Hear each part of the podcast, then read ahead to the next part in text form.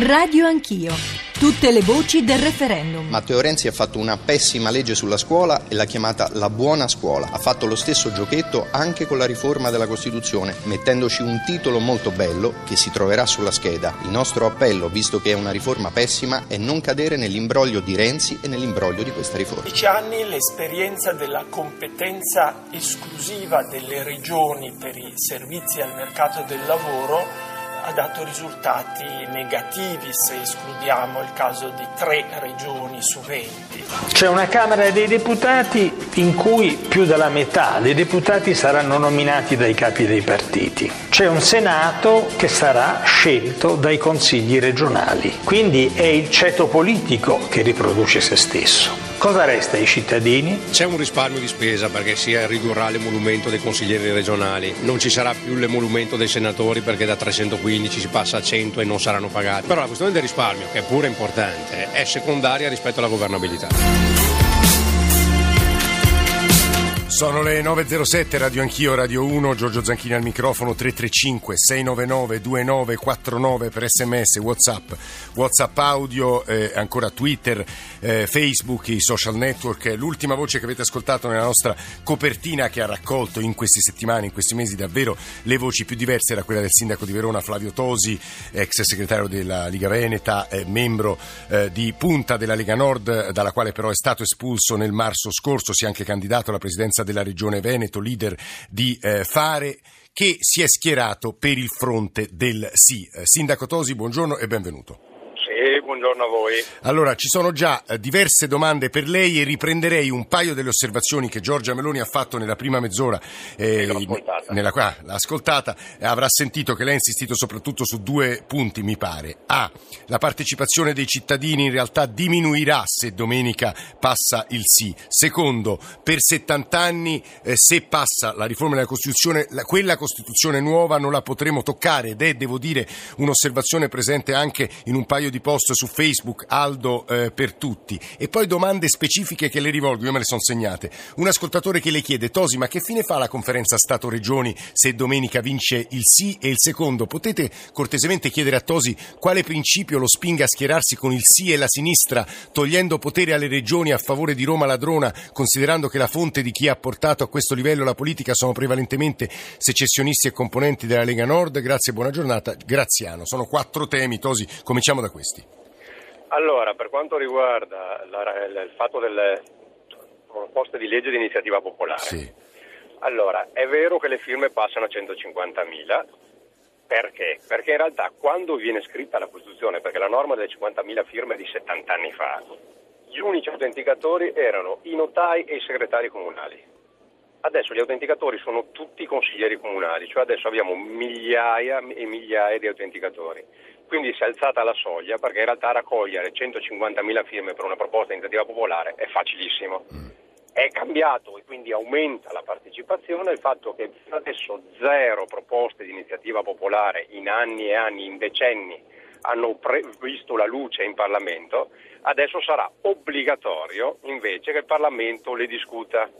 Ed è vero che deve essere messo nei regolamenti, Giorgio Meloni prima diceva ma bisogna, scriverlo, bisogna metterlo nei regolamenti, bisognava scriverlo in Costituzione.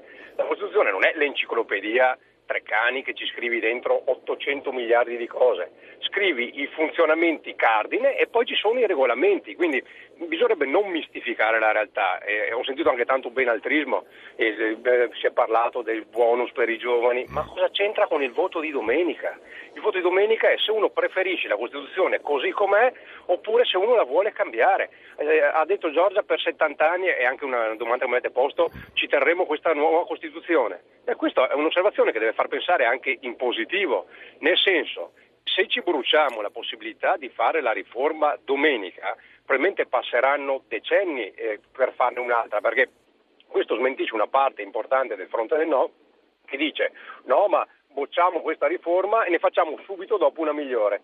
Sono gli stessi che poi dicono ma poi invece ci teniamo questa Costituzione per altri 70 anni, perché la verità è questa. Dall'ultimo tentativo di riformare la Costituzione sono passati esattamente dieci anni, perché il referendum sulla devolution va in scena sì, 2005-2006. Sì, esatto, dieci anni fa esatti ci sono voluti due anni e mezzo di Parlamento per partorire questa Costituzione e meno non ci metti perché sono sei passaggi Camera-Senato e quindi qui dice dopo possiamo rifarne subito una migliore, è una bugia perché dopo ricomincia la manfrina e i libri camerali e un modo e un altro, ci abbiamo messo dieci anni dalla devolution.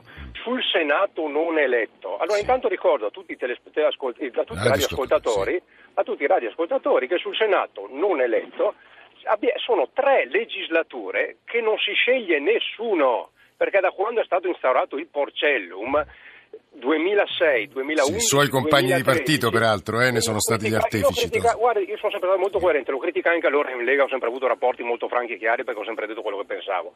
E siccome io sono stato eletto in consiglio regionale con le preferenze, in consiglio comunale scelto dai cittadini, alle europee di due anni fa ho preso 100.000 preferenze e mi sono dimesso per rimanere sindaco di Verona prendendo un quarto di quello che prendo da eurodeputato e sono stato eletto anche lì con le preferenze. Io sono un convintissimo assertore delle preferenze e quindi il Porcellum non mi piaceva perché appunto sono i partiti che scelgono in toto gli eletti. Quindi quando qualcuno parla della Costituzione e dice ma non c'è il vincolo di mandato, intanto non c'è prima e non c'è poi, perché appunto non è se venisse messo o se venisse tolto, non cambia nulla. Ma in realtà il vincolo di mandato più scorretto è stato messo col Porcellum, dove sono i partiti che decidono direttamente al posto dei deputati, perché siccome, è, ripeto, è tre legislature che non scegliamo né un deputato né un senatore perché vengono scelti direttamente dai partiti, il risultato qual è? Che uno che va in Parlamento, se ha coscienza personale si, si, comporta secondo coscienza, ma la gran parte ubbidisce Tosi, al partito. Tosi, no, ma, ma lo dico per, sì, per no, no, eh, chi dice ci sono degli as- eletti, perché nel Senato ci saranno consiglieri regionali che sono stati eletti e, e sindaci. sindaci che sono stati eletti. Tosi, si fermi... E comunque nella Costituzione è garantito che vengano scelti dai cittadini, perché c'è scritto anche quello, basta To- leggere la riforma. Tosi è il sindaco di Verona, ci sono due ascoltatori pronti a porgli delle domande, però deve rispondere su eh, due temi. Eh, ci sarà ancora la conferenza Stato-Regioni, potrei rispondere io, ma insomma faccio rispondere ovviamente Tosi. E la seconda, ma come lei ha tutta una storia di centrodestra e soprattutto una storia che vedeva Roma come il nemico da combattere, adesso cambia il, il fronte, Tosi, e poi sentiamo gli ascoltatori la loro viva voce. Allora, per quanto riguarda lo Stato regione, anzi prima rispondo sulla seconda parte, Sì. Voto con la sinistra a cambiare il fronte.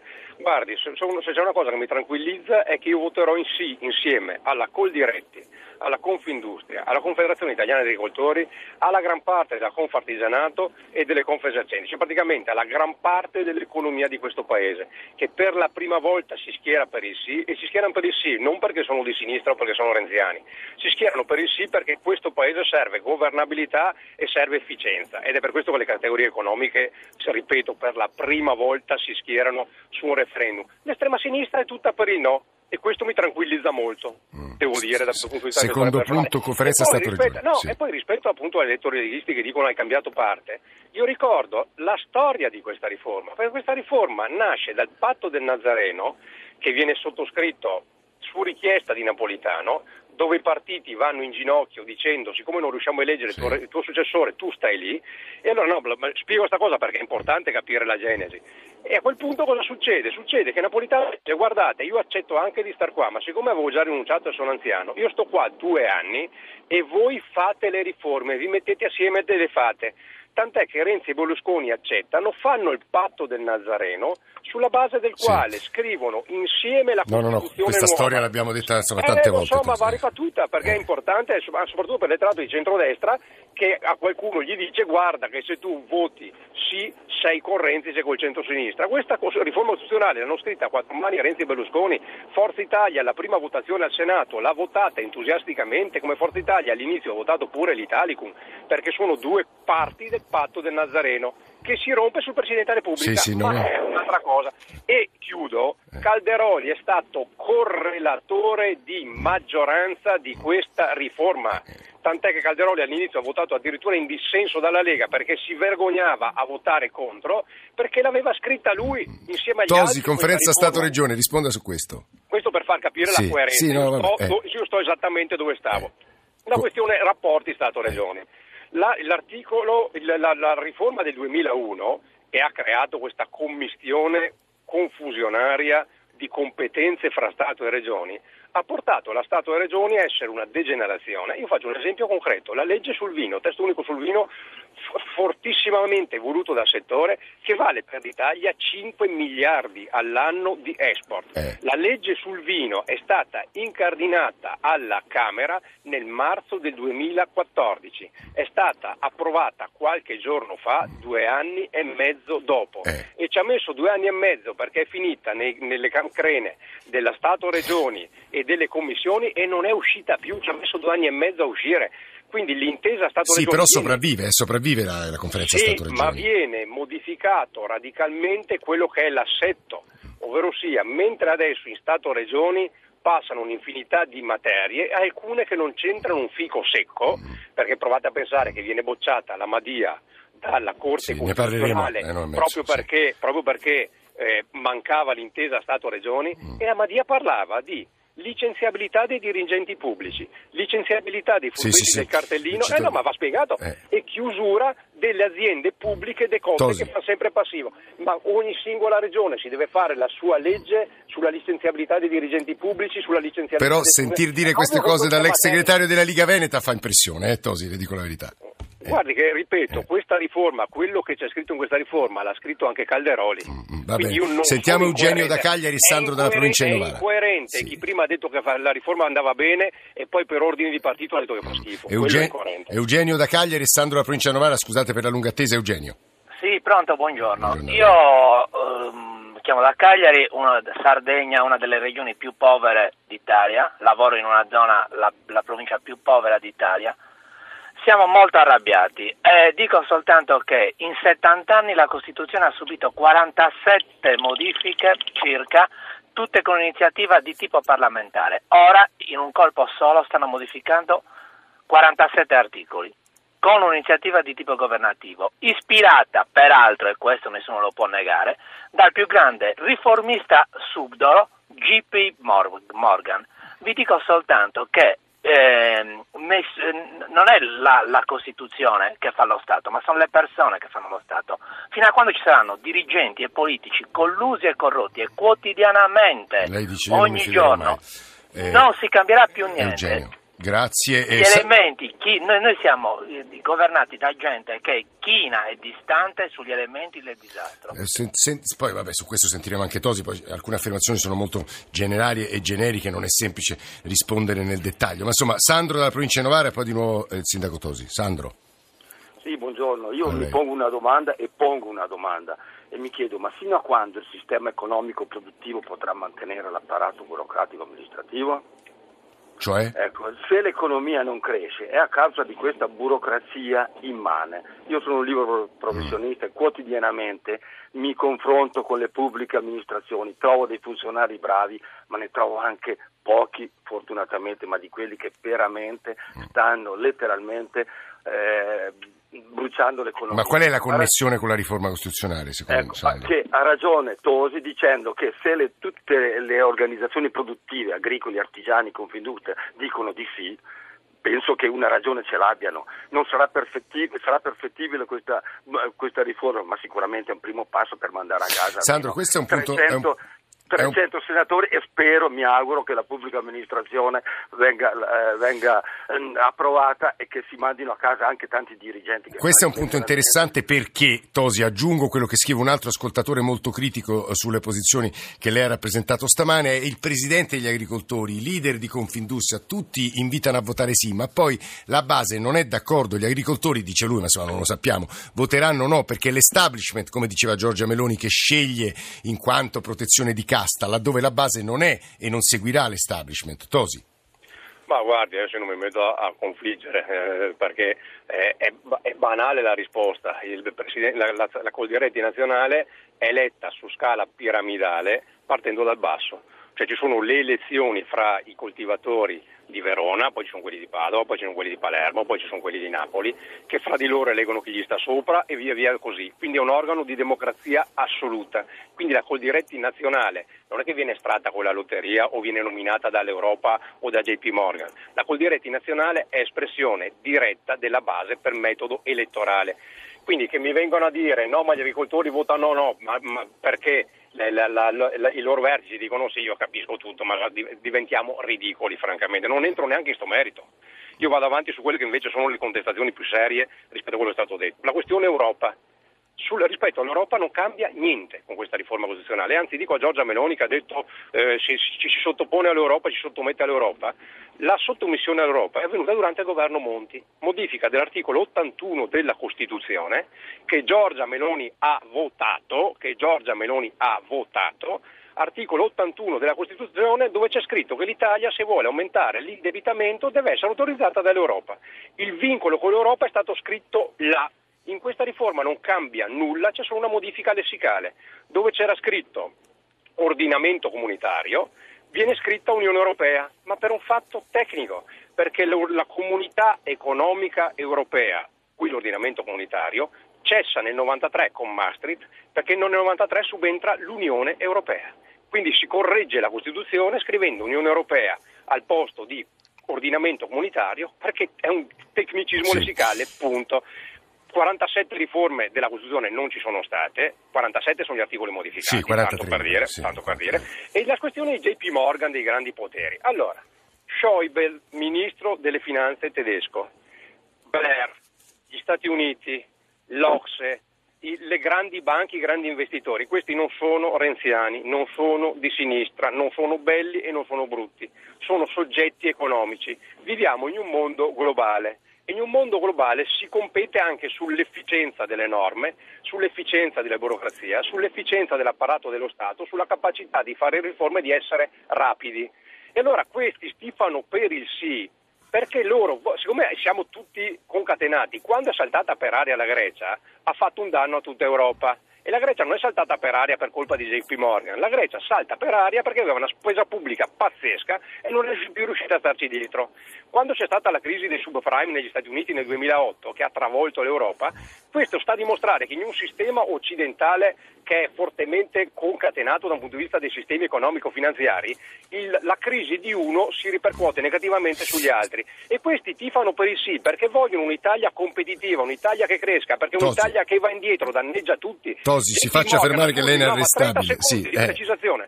JP Morgan cos'è? È un gestore di soldi che investe i soldi dei suoi clienti nei paesi competitivi. Li investirà in Italia se l'Italia diventa un paese più competitivo, altrimenti li investe Il punto è molto chiaro. Ho altre due obiezioni, Prego. Tosi. La prima, lei ci andrebbe in Senato perché molti ascoltatori dicono a amministrare Verona non è semplice come Firenze, come Napoli, come Roma. È impossibile che poi riusciate ad andare con costanza a Roma. Il secondo punto, lei è Veneto e si sente, diciamo così, Tosi. Non è arrabbiato per il fatto che le regioni a statuto speciale conservano tutti i privilegi, un minuto e mezzo e poi voltiamo pagina, parliamo un po' del centrodestra del futuro perché lo, bisogna dare lo stesso tempo a lei e alla Meloni. Se ci riesce un allora, minuto mezzo. Ecco, una precisazione importante proprio sulla, sul fatto del ruolo dei sindaci. Allora, eh, il Senato nuovo sarà un'altra cosa, nel senso che avrà competenze marginali dal punto di vista del numero delle leggi che esaminerà, perché dal Senato, calcolato sulla passata legislatura e su questa, il 3% delle leggi passeranno dal Senato, il 97% solo dalla Camera. Cosa vuol dire? Vuol dire che il Senato si riunirà siano uno o due giorni al mese perché avrà competenze assolutamente residuali da un punto di vista del numero delle leggi e questo accelererà il processo legislativo e farà in modo soprattutto che qualcuno vinca le elezioni e governi l'Italia per cinque anni. Noi abbiamo cambiato 63 governi in 70 anni perché appunto c'è l'ingovernabilità e non ci sono le maggioranze. Adesso il Senato fa altro, la fiducia la, la fa solo la Camera la, la, alla Camera c'è il maggioritario, chi vince alla Camera ha la governabilità sicura per cinque anni, come i sindaci, e i sindaci sono, non sono dei despoti autoritari. Un minuto sulle regioni a statuto speciale, Tosi. Sulle regioni a statuto speciale è molto semplice, vero che sarebbe stato meglio toccare autonomie speciali per equità, però rispetto alle autonomie speciali non cambia nulla, quindi non è un motivo per votare no. E perché non cambia nulla? Perché le autonomie speciali esprimono 50 senatori complessivamente. Se tu toccavi le autonomie speciali trovavi 50 voti in meno. A questo punto non passava la riforma. La scelta pragmatica è quella di dire faccio passare una riforma che rende più efficiente il sistema, più efficace il sistema, più governabile e più veloce, piuttosto che non farla passare, perché il costo sarebbe stato che non passava la riforma. Flavio Tosi è il sindaco eh, di Verona che sta animatamente, lo state ascoltando, difendendo le ragioni del sì. Noi adesso sono le 9.25, lasciamoci 3-4 minuti per parlare di un altro tema, chiudere il referendum per rispettare, diciamo al secondo, quando ci riusciamo, le regole della par condicio e parlare del centrodestra. Lei ha una storia, lo dicevamo, sindaco Tosi, tutta iscritta in un percorso di centrodestra e credo sia interessante per gli ascoltatori che votano quell'area politica capire a suo avviso che cosa accadrà dopo il 4 dicembre, a seconda che vinca il sì, a seconda che vinca il no, come si ricostituirà, eh, che assetti prenderà il centrodestra a suo avviso, poi dipende da molti fattori, ma insomma proviamoci. Tosi, e soprattutto lei dove andrà? Tosi. Allora, guardi, io dal 4 dicembre sono preoccupato per il no per le conseguenze che può avere sul Paese. Sul fatto di Renzi che stia o non stia, a me sinceramente interessa appunto e poco, perché io sono di centrodestra, sto all'opposizione, i miei parlamentari non hanno mai votato la fiducia a questo governo, mai, abbiamo votato la riforma, perché la riforma nel merito. Non torni sulla riforma, mi parli del no, centrodestra. No, ma sto dicendo, eh. e quindi a me preme il fatto che lo spread ad agosto era 110, oggi è a 190 quasi, e quindi io mi preoccupo di quello. Se non passa la riforma, non sarà il problema di Renzi, che Renzi si dimette per coerenza perché l'ha detto mille volte. Il problema sarà quello che accade alla stabilità di questo Paese e, e la reazione che avranno i mercati internazionali rispetto al fatto che l'Italia è irriformabile. Cosa farà Flavio Tosi? Io spero in un centrodestra serio. A me il centrodestra centrodestra demagogico e populista, sono stato espulso dalla Lega per, per questioni interne legate al rispetto dello statuto, perché secondo me lo statuto è sacro, si rispetta, ma no, no, agli, agli, agli radioascoltatori non interessa, ma soprattutto per questioni, ah, per esempio sul rapporto con l'Europa, perché io in Lega dicevo e l'ho sempre detto che era sbagliato dire usciamo dall'Europa, che è sbagliato dire usciamo dall'euro, perché è un danno per l'Italia.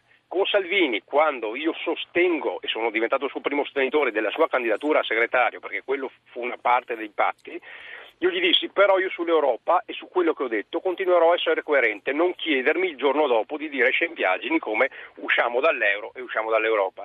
E stato espulso per questa mia coerenza ed è quello che vorrei dalla politica, la coerenza, la serietà.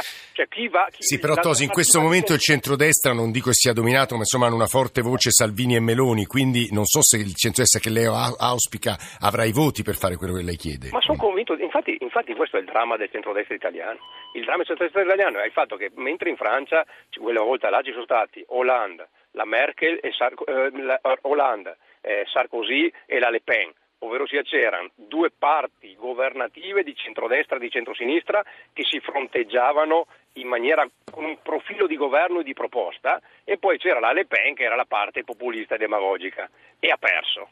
In Italia invece tu hai Renzi e poi di fatto oggi i maggioritari sono Salvini e Grillo.